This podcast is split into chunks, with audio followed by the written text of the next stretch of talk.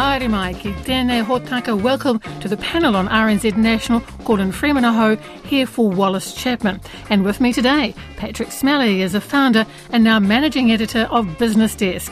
And Ruwani Perera is a journalist on The Hui. Kia ora kōrua. Welcome both of you to the panel.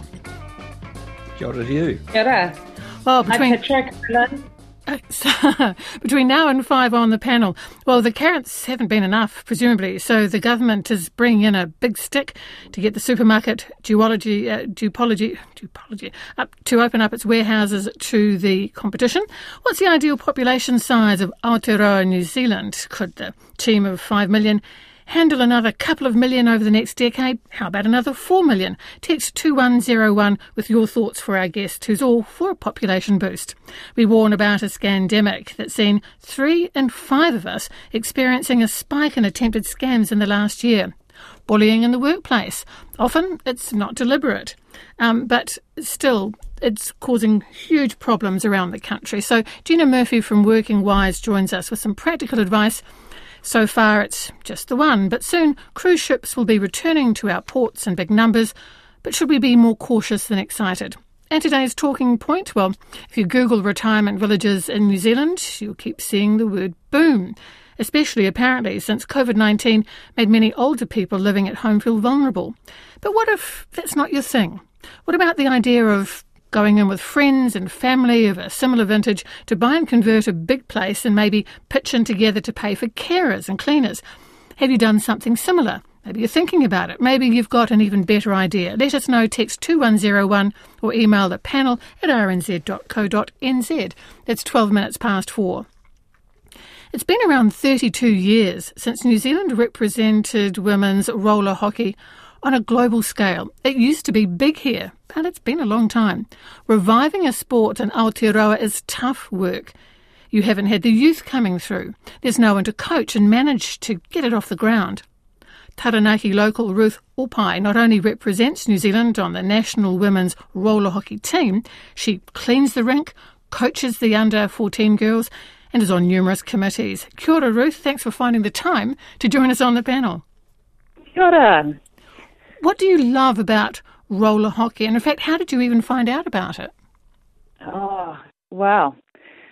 I found out of it uh, by my daughter, who took an interest in skating, and we went down to the local rink for a Friday night skate night. She, just a little bit of a chip off the old block, decided that, yep, no, first time on skates, we can run. And this caught the attention of somebody from the roller hockey club who came up alongside her and said, I think you should come to our Tuesday night roller hockey club and give it a go. You'd be great. So along we went and um, just sitting on the sideline watching her um, just run on these skates and it's like um, field hockey but on roller skates.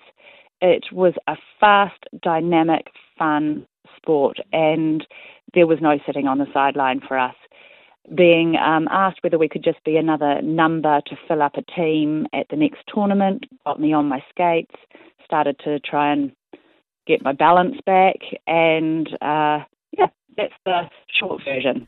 Well, that was a bit um, of here I am there. now. Yeah. well, Ruth, that was a bit of luck, really, because I'm not sure that I knew that there was roller hockey going on. I'm not a very sporty person, I must be honest. But why was the sport struggling? Given, as you say, there's adrenaline, there's speed. You know, even hockey without skates is exciting. It's a thrilling sport. Mm.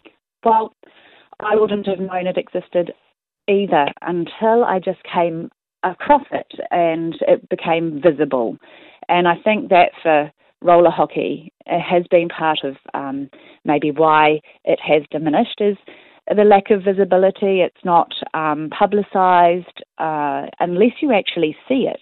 It's very hard to understand it in its own right.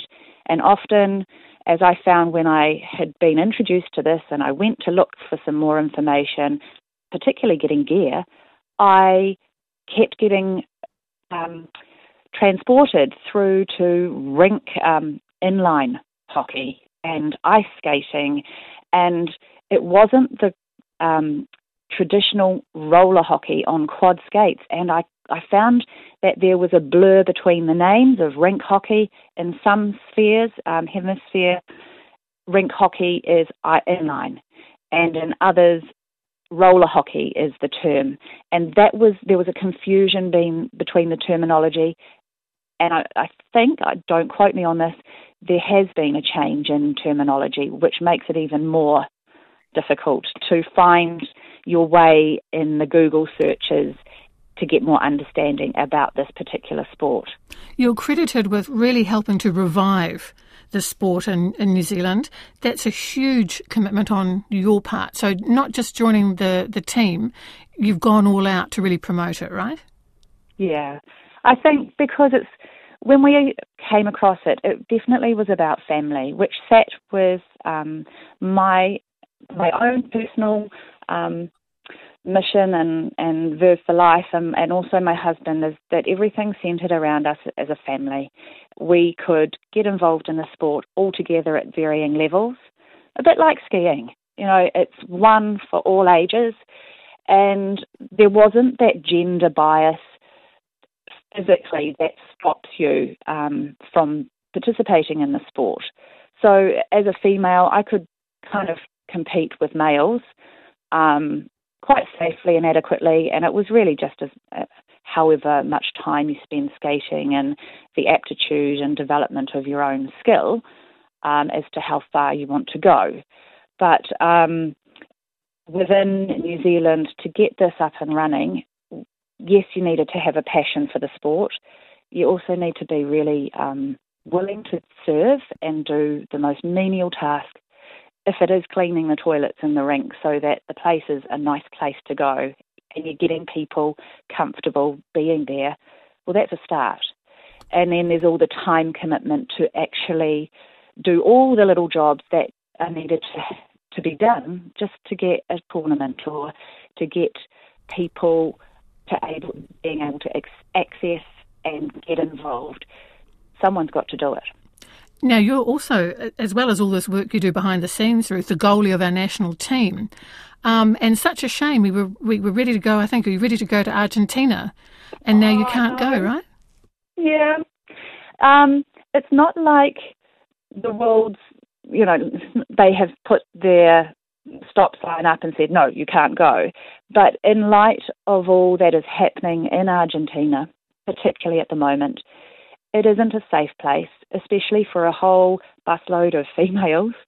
Uh, we're quite a target, and with entering the world stage after 30 odd years of not being at that level, um, there's a bit of an onus on the girls that follow and the pathway of roller hockey to go to a, a very um, unsafe and uh, an, an environment where you're actually not certain that the whole the whole competition is going to be as good as it can be.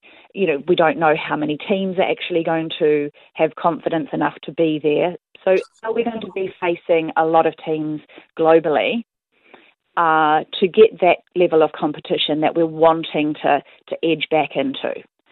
uh, are the girls that we're taking with us going to be put off because it's actually quite a scary, not so safe environment?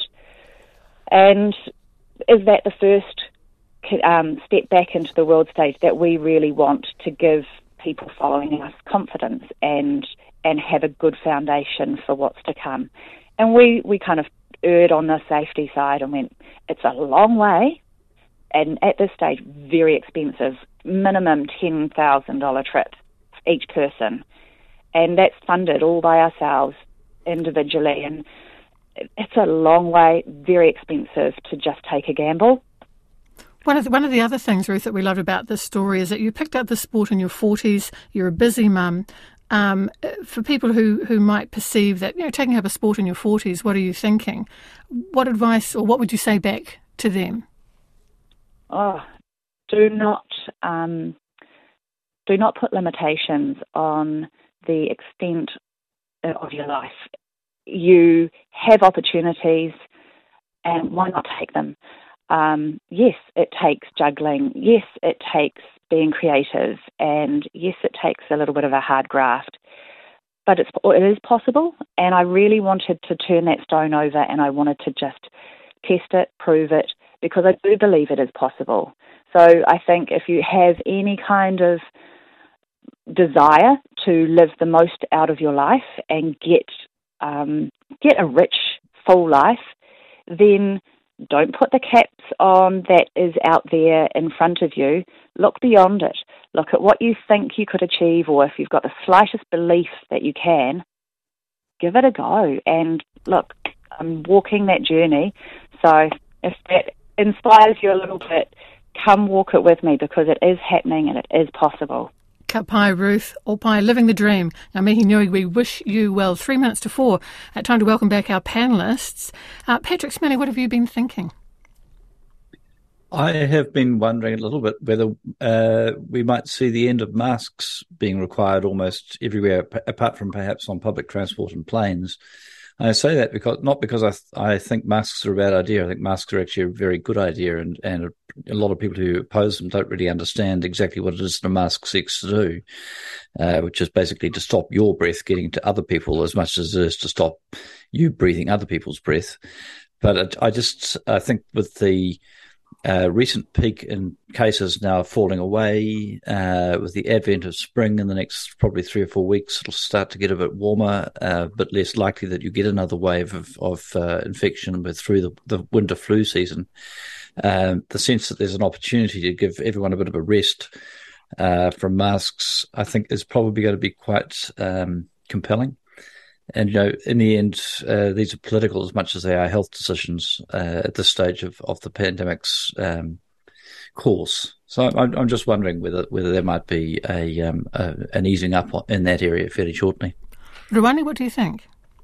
Yeah, no, um, I think so. I think you're quite right, Pattrick. Um, uh, you know, you go around to some of the busier malls around Auckland, and um, you know, it's not even fifty percent now. It's a lot less than that, fewer than that. That people are actually wearing them. Um, I was recently yeah. in Thailand just on holiday, and they're they're still, you know, quite compulsory in the in the malls and um, in cabs and that kind of thing. So they, you know, it's kind of not that strange going to another country where masking was um, was the norm. You know. Yeah. Wellington's quite yeah. compliant. It's interesting, but I do find myself being that person who scowls at people who don't wear their masks. And I just nipped out oh. to get some lunch today and was in a lift, three other people not wearing their masks, and I realised I was holding my breath the entire way down. You know, so I'm so I'm Karen. I'm a total Karen, Lynn. You know, and even on um, the flights that I've taken recently, I was asking people to wear their masks because they just weren't, even though it was mandatory. So, I mean, no, I think also I, I, I've been very lucky, and I work pretty hard. I haven't